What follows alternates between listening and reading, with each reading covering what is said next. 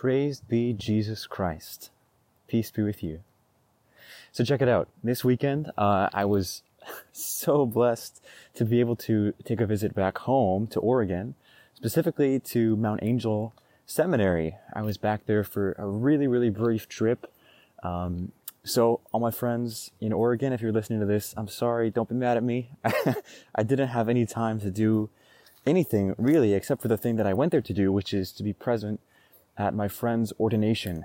My friend, brother Matthias of the Immaculate Heart of Mary, a holy Carmelite brother of this uh, western province of the United States, who I knew in seminary um, at Mount Angel before I entered the Carmelites. I knew him there and was really inspired by him. Um, then later, of course, knew him as a brother in Carmel when I entered the order. Um, then the year that I returned back to Mount Angel after I left the Carmelites, he went on his uh, diaconate year to St. Therese Parish in Alhambra, California, the biggest, the Carmelites' biggest parish out here in the West. He's been there um, ever since, serving as a deacon, growing in wisdom and grace, also growing an ever longer beard. and now, finally, at last, um, the, the time of consummation has come, and he was ordained as a priest this past Saturday, September 8th, the feast of the Nativity of the Blessed Virgin Mary. Her Mary's birthday. Uh, it was an incredibly beautiful mass. I was so so blessed and honored to be there, and in fact, um, I was able to I was able to sing in the schola. There was a seminarian schola choir that sang for the mass, and uh, one of my diocesan brothers organized this. He's a musical genius. He picked out all of the music and got the guys together. Um, and when I learned I was going to be able to go, I told him, and he invited me to join in the choir. So um, while I've been down here at St. Patrick's the last few weeks, I was trying to practice the music. You know, we're singing some some difficult pieces, some polyphony, um, as well as chant, some Gregorian chant propers and, and things like that. So I was practicing, practicing, practicing. And then finally, we had just one chance to practice all together about half an hour before the Mass. but totally by the grace of the Holy Spirit, it sounded phenomenal. We really, uh, I mean, you know, not, not out of vanity, but for God's glory, was really incredible. I was in tears uh, f- f- several times during the Mass and I was just kept praying in my heart, Holy Spirit, you gotta make me stop crying because I gotta sing in a minute. but really, uh, it was such an incredible day. However, the trip getting up there was extremely difficult. Um, and this is the kind of the story I thought I, I would tell this week for the podcast. I was thinking, what would be good to talk about this week? Well, my friend Victor and I both left from St. Patrick's. We were both at Mount Angel together and came down here to study. So he and I both decided to go up together this weekend for the ordination. So we left St. Patrick's on Thursday afternoon, about two o'clock in the afternoon. And um, none of us have classes on Fridays, so we asked permission from the vice rector uh, to be able to leave on Thursday. He said that's fine. So right after our last class on Thursday, get into the car, and we go. So we're going, going, going. Um, first hurdle, of course, we were in the Bay Area, so and it was about two or three in the afternoon, so there was intense, intense traffic. Uh, but that was fine. That was fine. So we were just talking, having a good time. Eventually, we made it to Sacramento, which is where Victor is from. So we got to Sacramento and uh, stopped there. We had, we had dinner, real quick dinner, and we went to see his family, and basically went to his house, um, knocked on the front door. they didn't know he was coming. knocked on the door, greeted them, each of them, gave him a hug, and literally continued walking through the house out of the back door and went back to the car so we could be on our way because we were planning to stay over in Ashland. Okay, the first town over the, the Oregon border, you know, first one that you would get to. So we had planned to stay there. I uh, contacted the pastor of the parish there and had made arrangements to stay at the Newman Center at Southern Oregon University. So they have a, a Newman Center with guest rooms, and it was all set up. You know, we're planning to get there, but uh, I had thought, you know, uh, naively, we would probably be there by maybe 10 p.m. You know, okay, with traffic, maybe 11 p.m. Okay, that's fine. Well, by the time we were, arrived in Sacramento, it was already after six. It was about seven by the time we left. So we're driving, driving, driving, continuing on up I 5, having a great time. We're praying the rosary right as the sun was setting. This beautiful moment. Uh, and we're driving through these kind of low hills. Um, and they're, it was very, very beautiful. The hills were, were bare, sort of scrubby like grass. Um, but in that light, you know, apparently I, I learned this weekend that that light at that time of day is called the golden hour it's like the hour, hour and a half or so before the sun sets. And it's uh, the lights. It's a different frequency of light, and so it's uh, more red tones, less blue, and it kind of draws out this beautiful warmth of everything uh, in, in, God's creation. So we're driving through these hills, and the sunlight's on the hills, and we're praying the Rosary. It was a beautiful, uh, beautiful time. Then we made it to Redding. Okay, uh, uh, the sun had set. Made it to Redding. Gosh, by then it was probably nine okay, nine o'clock. Now, there is a huge wildfire that broke out in California, just north of Redding, uh, the very night before we left to go on this road trip. And um, so I saw it, I'd read about it. Well, what ended up happening was this wildfire, which had started out was very small and was just kind of, I think, maintaining its size, maybe growing s- slowly. Um, they were fighting it overnight, the night before we left, it grew from something like, you know, I don't know, maybe 5,000 acres to like 500,000 acres. It just grew enormously all of a sudden. And so I was seeing these pictures online of what it, what the, the situation was like on I-5 just north of Redding. They had like walls of flame 300 feet high. They had, uh, you know, trucks on the road had, had caught fire. I mean, there was damage to the asphalt, as, asphalt, yeah, that thing. Uh, damage to, so they had closed I-5 just north of Redding.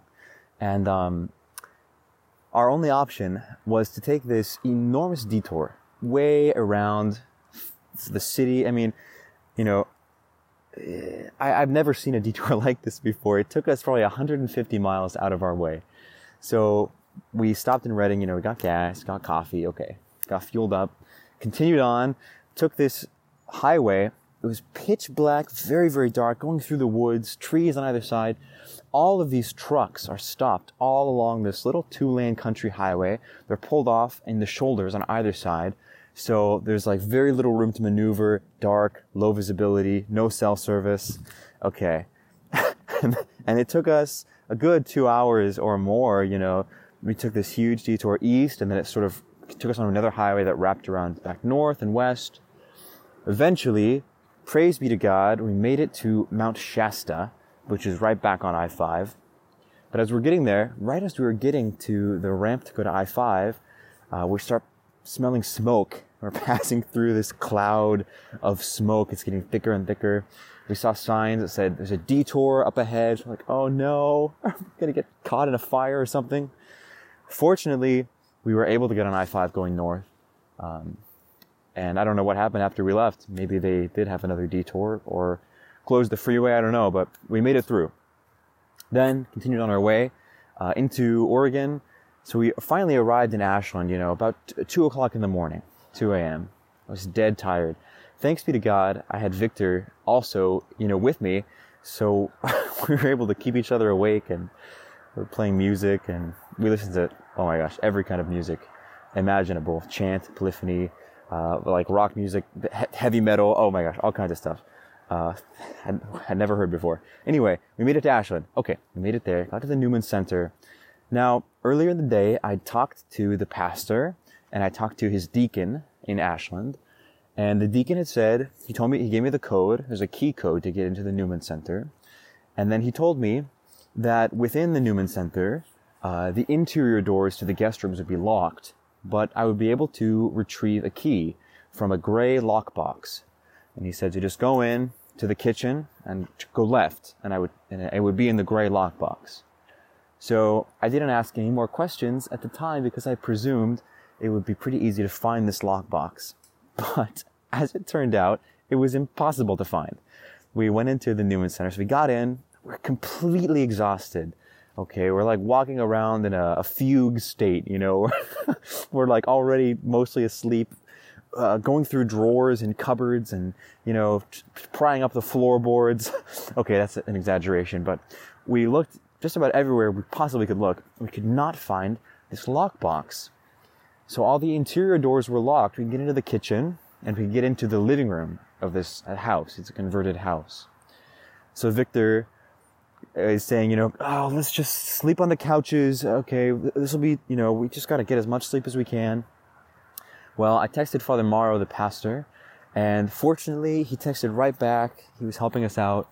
He didn't know where the lockbox was either, but he told us we could go and stay at the rectory rather than staying at the Newman Center. He just warned us that there were two priests staying there already, so we'd have to be quiet. We didn't want to wake them up and alarm them because they might call the police because they didn't know we were coming. So we loaded our stuff back into the car, drove, you know, over to the parish. Um, fortunately, it wasn't too far, and there were no detours, and there were no wildfires. So we made it there. Got to the, the parish, um, went into the rectory, told us how to get in, and we crept down the hallway. There's a, you know, we had a, a guest room we could stay in. Fortunately, one of the priests was awake, so I was able to alert him, you know, who we were and that we were there. He was a priest I knew, so that was nice. So finally, shortly after three o'clock in the morning, we were able to lie down and get some sleep. That was our first day of the journey. Got a little bit of sleep. Now I was lying there in bed, and, and this is a, this was a great grace. This was a great moment that I, I want to share with you. And I, after I tell the story, maybe I'll, I can go back and explain my thoughts about some of it a little bit. But uh, so you know, this night, so we got there. I cannot express how tired I was. Uh, it was totally by the grace of the Holy Spirit that, and by the companionship of my brother, that I was able to stay awake for that whole drive. Because uh, you know, normally, I mean, I I'm in bed by 9 p.m. and that the night before I've been just like any other. I was in bed by nine. I got up, you know, a little bit before five so, I mean, we're talking, I've been awake for a long time. So when I went to bed, I was ready to like, get some sleep. Of course, we knew we had to leave early the next morning, but, um, we were not planning to leave until nine. So I thought, you know, okay, I can sleep until 8.30. Well, I had not turned off my alarm on my phone, so my alarm went off at a quarter to five. So I had slept about an hour and a half. Alarm went off, silenced it straight away, but then I'm lying there in bed and I was not able to go back to sleep. And I was lying there and, and I was a little bit anxious actually. I was feeling worried because I thought, you know, man, I'm going to have to drive all day and I really need to be well rested, but I, I just can't sleep. And there was this little voice in the back of my head that I was hearing, and it was just, it just this, you know, this sort of gentle but incessant reminder or like little nudge saying, why don't you go and pray your office? Why don't you go pray the breviary? It's lying there. I thought, ugh. I mean, I was, I would like to do that, but I thought I have really a responsibility to try and get some sleep because I have to drive. So I kept fighting this silent interior battle for about half an hour. Finally, it just became clear I was not going to be able to go back to sleep. And I thought, all right, I'm just going to get up. So I got up very quietly, crept down the hall to the living room. I got a glass of water and I lit a candle. And then that was about 5:30 in the morning, and for the next 3 hours it was such a grace. I was able to sit there, I prayed through my breviary. I got caught up on the hours of the day before, which I hadn't been able to pray before I completely collapsed the night before. So I prayed daytime prayer, evening prayer, and then I got uh, head start on the day with Office of Readings, morning prayer, and had about an hour of just sitting in God's presence, know, sitting in the presence of God's love, you know. And I felt when this time had ended, completely replenished, rejuvenated, full of energy, like I'd like I'd slept for eight hours, you know. It's incredible. So God really wanted to show me how much He loved me and to, to kind of pour out His graces on me to begin the next stage of the journey. So I had that, uh, had that going for me. then a little bit after that, you know, we got ready to go. We headed out, hit the road. I was able to visit with my family briefly on our way up. We stopped in Roseburg, my hometown. I saw my mom and my grandmother and went to mass at my home parish, the noon mass, which was perfect timing. Um, then we got back on the road, continued on up to Mount Angel. We arrived there late, about 5 p.m. Um, and after that, it, the weekend was just a whirlwind of, of events. Um, I had dinner with two of my diocesan brothers. Then the next day, uh, monastic simple professions, the Benedictine monks, four of, of, the novices made their first vows, including one who'd been in seminary with me, which is cool. Then we had the ordination mass, our short choir rehearsal, then the mass, then reception after the mass. Then I went out for dinner again with some other brothers. Uh, I got caught up with them. And then Sunday, Victor and I got up early, went to the 7:30 a.m. mass, the earliest mass down in the village, Mount Angel, a village of Mount Angel at St. Mary's. Hit the road again and headed straight back through to St. Patrick's. Now, uh, so we left about nine o'clock in the morning this time, and the drive back still took us almost 16 hours. And we decided to cut over to Highway 101 rather than taking I-5 because we knew it was closed and we were afraid that there would be traffic and the delays might be even worse. So we cut over to 101, which was probably, even in retrospect, a good choice. It still took us less time in total getting back than it had taken us to get up there. So we had um, so many like beautiful moments on the drive back. It's just like a, a, continual outpouring of God's majesty and grandeur as we're driving, especially as we were going over to Highway 101 and continuing on down in between the redwoods, um, you know, with the, the, the, beams of sunlight coming down through the tree canopy and uh, driving along the coastline, Northern California coast through Humboldt County and Mendocino County. Oh, it was marvelous. We had so many just incredible moments. We stopped and prayed evening prayer um, shortly, but like right before the sunset. Some little town I don't even remember, but we went and got gas and then stopped at a, a park, prayed evening prayer. And uh, a gentleman approached us who was nearby and asked us to if we would be willing to buy him some food, which we did. And then we prayed with him a little bit and got back on the road, continued to pray for him um, as we offered our rosary. So the drive the drive down was tiring, but it was such a I, I felt so overjoyed um, and just filled with life and love. This weekend had been such an incredible gift, um, and and every moment of it was right. I, I really felt that looking back that every moment of it was right, even all the delays and all the hardships and everything that we faced trying to get up there. And as we're going back, uh, right as we were, we, we went through Santa Rosa, we were beginning to come into the Bay Area proper, and I was beginning to feel really, really drowsy my eyes were getting heavy. So I asked Victor, hey, are you still pretty awake? He said, yeah. So we switched off and he was driving. Then, uh, and I was praying the Divine Mercy Chaplet. So um, I was doing that a lot during this trip. I I've not had a real devotion to to praying that before. This is, of course, um, the the chaplet that came about through the the uh, ministry of, of Saint Faustina Kowalska, who had the revelations of Jesus' divine mercy in Poland, who so influenced Saint John Paul II.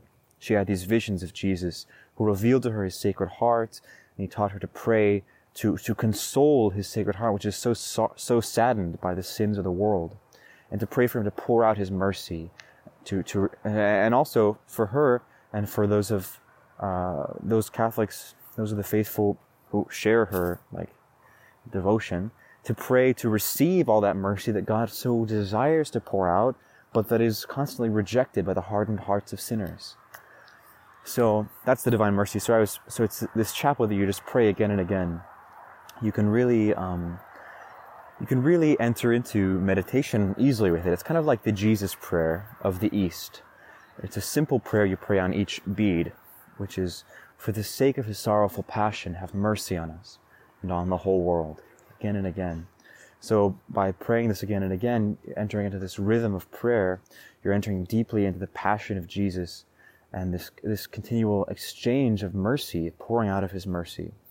So I was praying this chaplet in silence um, as we're driving along, driving along, uh, and just thanking God for the graces of this weekend, praying for us to make it home in, you know, through this last hour, the 11th hour or really the 16th hour of the journey. Then all of a sudden we were getting to the bridge where there's a toll, you have to pay a toll. And Victor and I looked at each other and both realized, oh man, we don't have any money. I thought, I looked at my uh, wallet, I said, I have one dollar. And he said, yeah, me too. so we're driving up to the window, just knowing we're not going to be able to pay it. They never accept credit cards which by the way is ridiculous. This is the Bay Area. I mean, this is the technological capital of the world. You think they could accept Apple Pay or something. But anyway, but so we didn't have any money pulling up to the window. Uh, and the, you know, the woman working there says, no, we don't accept cards. You sure you don't have any cash? Victor looked at his wallet and instead of one dollar, he had three dollars. So with my one dollar, that made four dollars, which was exactly what was needed for the toll. So, as we were pulling away from this window, uh, feeling totally vindicated and continuing on our journey, uh, he goes, Victor goes, I wonder if this is what it'll be like when we get to the gates of heaven. we'll get there and, uh, you know, we'll be like, and, and we'll be like, we don't have, we're just not good enough. We don't have enough merit. But then the Virgin Mary will come running up and say, no, no, no, don't worry about it. Don't worry about it. I got you it was a fantastic, it was like the cherry on the cake, you know, fantastic. Like one last little um, sign, revelation of God's love and how He's been taking care of us throughout all of this, throughout this whole weekend. So, re- returning back to the uh, hardships of the journey up and all of the just like continual uh, stumbling blocks in our way literal, you know, detours and everything. It was like everything possible that could have happened to try to prevent us from getting to Oregon was happening. I was totally amazed. Never experienced something like this before. But I, I mentioned as I was reflecting back on this weekend uh, on the drive home, and as I was praying this Divine Mercy Chaplet, entering into the Lord's Passion and the outpouring of His mercy from His pierced sacred heart, I was thinking about how every moment of this had been right. Every moment was right. Not a moment was wrong. You know, it, it, reminds me of the Exultet that the church sings at the Easter Vigil in the darkness of the night prior to the resurrection, prior to the joy of Easter morning. The church gathers and the church sings the Exultet, this hymn of praise of God's goodness and raising up his son from the dead. And one line of this hymn that's very, very famous that always sticks with me, the church sings, O felix culpa, O happy fault, O happy sin of Adam that gained for us so great a Savior. See, as human beings, um, we have an practically infinite capacity to go astray, to like mess things up, do things wrong, to incur grave consequences upon ourselves, incur great suffering. Yet, this is the mystery of God's providence. For us as human beings, our extremely, apparently limitless capacity to do wrong, to do evil, is no match for the truly infinite capacity of God to have mercy and to set things right and to make all things work for His good, for His glory, and for our good, for the good of all. This is um, reflected in a, a beautiful prayer. It's one translation of prayer at the end of the Te Deum, another one of the church's great hymns of thanksgiving, and it says, um, "Let our hope in You, O Lord, be the measure of Your mercy." Let our hope in you be the measure of your mercy. God's mercy is infinite. Therefore, We are justified in having infinite hope in God, no matter what happens to us or what we do wrong, no matter what consequences we face for our actions, the just consequences that may fall upon us. We are justified in having an infinite hope in the mercy of God because God's mercy, God's love is far, far, far greater than any evil that we encounter in the world. And it's not just far greater in the sense that like an elephant is far greater than a fox or something like that. No idea why those two animals just came to my mind, by the way. But not just far greater in the sense that any created thing is greater than, than another created thing which is smaller than it, but infinitely greater. I think one of the revelations to St. Faustina, uh, the nun I was speaking about earlier of the Divine Mercy, was she had this vision of the mercy of God like a vast ocean, just looking out over the ocean. And all of the sins of the world, all the evil of this world was less than a single drop in that vast ocean of the mercy of God. I mean, we can't even comprehend the distance between what is finite and what is infinite is itself infinite.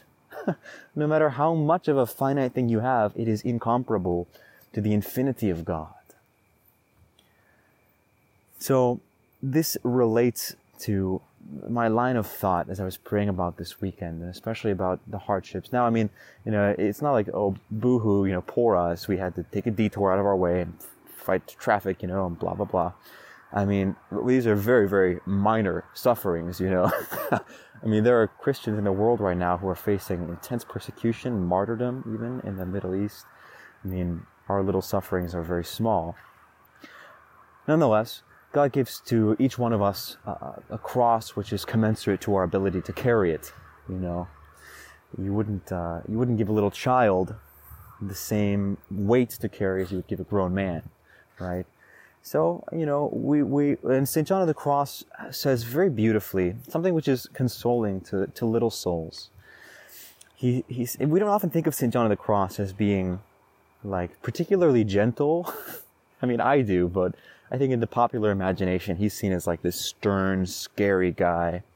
Well, St. John of the Cross says, uh, I believe in the ascent to Mount Carmel, although I couldn't point exactly to where he says this. I'll have to look it up later he says that um, the sufferings of our state in life, the sufferings inherent to our state of life, are sufficient for our salvation. So, so many people go out, you know, who are on the road of perfection, the way of perfection, the road to holiness. They want to be holy, they want to be great saints, and they think, well, what I have to do is, you know, fast on bread and water for days at a time, and I have to maybe start whipping myself, you know, self-flagellation, the discipline. I got to sleep three hours a night you know, do penance for my sins and the sins of the world.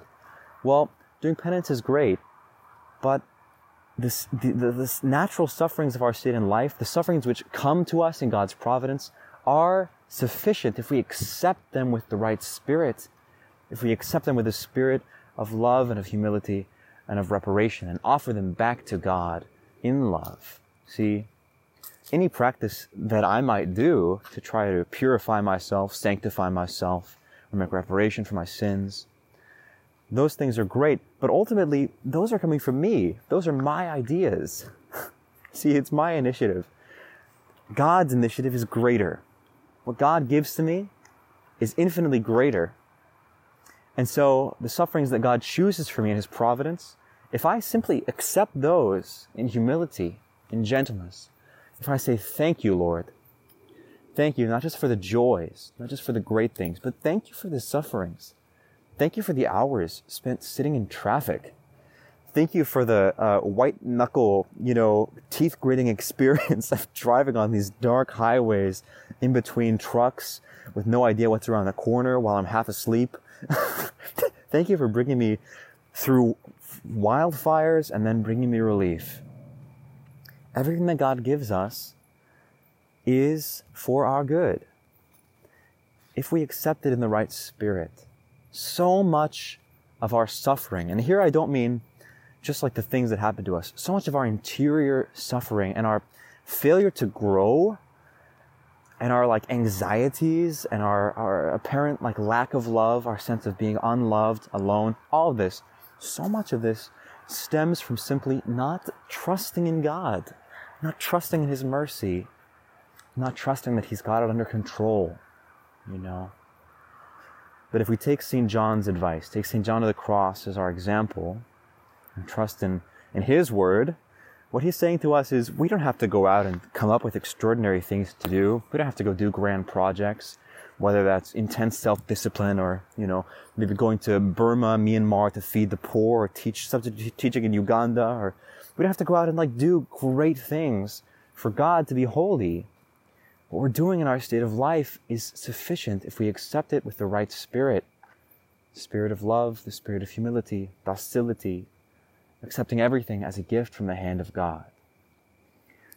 And if we accept the sufferings from the hand of God as His gift to us, then we will begin to experience everything in life as bathed in the radiant glow of His love.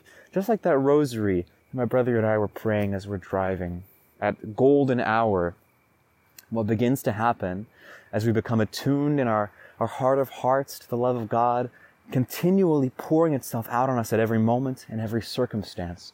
We begin to see our whole lives as if every moment were a golden hour of grace, a golden hour of love. So, my friends, that's what I have to offer to you today. Let us pray. In the name of the Father, and of the Son, and of the Holy Spirit. Amen. Jesus Christ, our Lord, our God. We give you thanks and praise for the gifts you continually pour out on us, most especially for the gift of yourself, which you offer to us at every moment. Father, we pray that you open our hearts to receive the self gift of your Son. Holy Spirit, make our hearts soft, make them permeable, so that we may receive you who desire to enter in and to reside with us forever. Father, replace our hardened hearts of stone with hearts of flesh, that we may love as you love, and that we may delight in your presence as you delight in us, you who made us for yourself, O Lord. Holy Mary, as we continue to celebrate your birthday, as we continue to celebrate the great gift we have of you as our mother. We ask you to intercede for us now and always. You who are the first teacher of your divine Son, please, Mary, teach us, form our hearts to be like yours, humble, docile, merciful, and meek, so that we, in all things, may echo your word to the angel Gabriel. I am the handmaid, the humble servant of the Lord be it done unto me according to thy word. All glory be to the Father, and to the Son, and to the Holy Spirit, as it was in the beginning, is now, and ever shall be, world without end. Amen.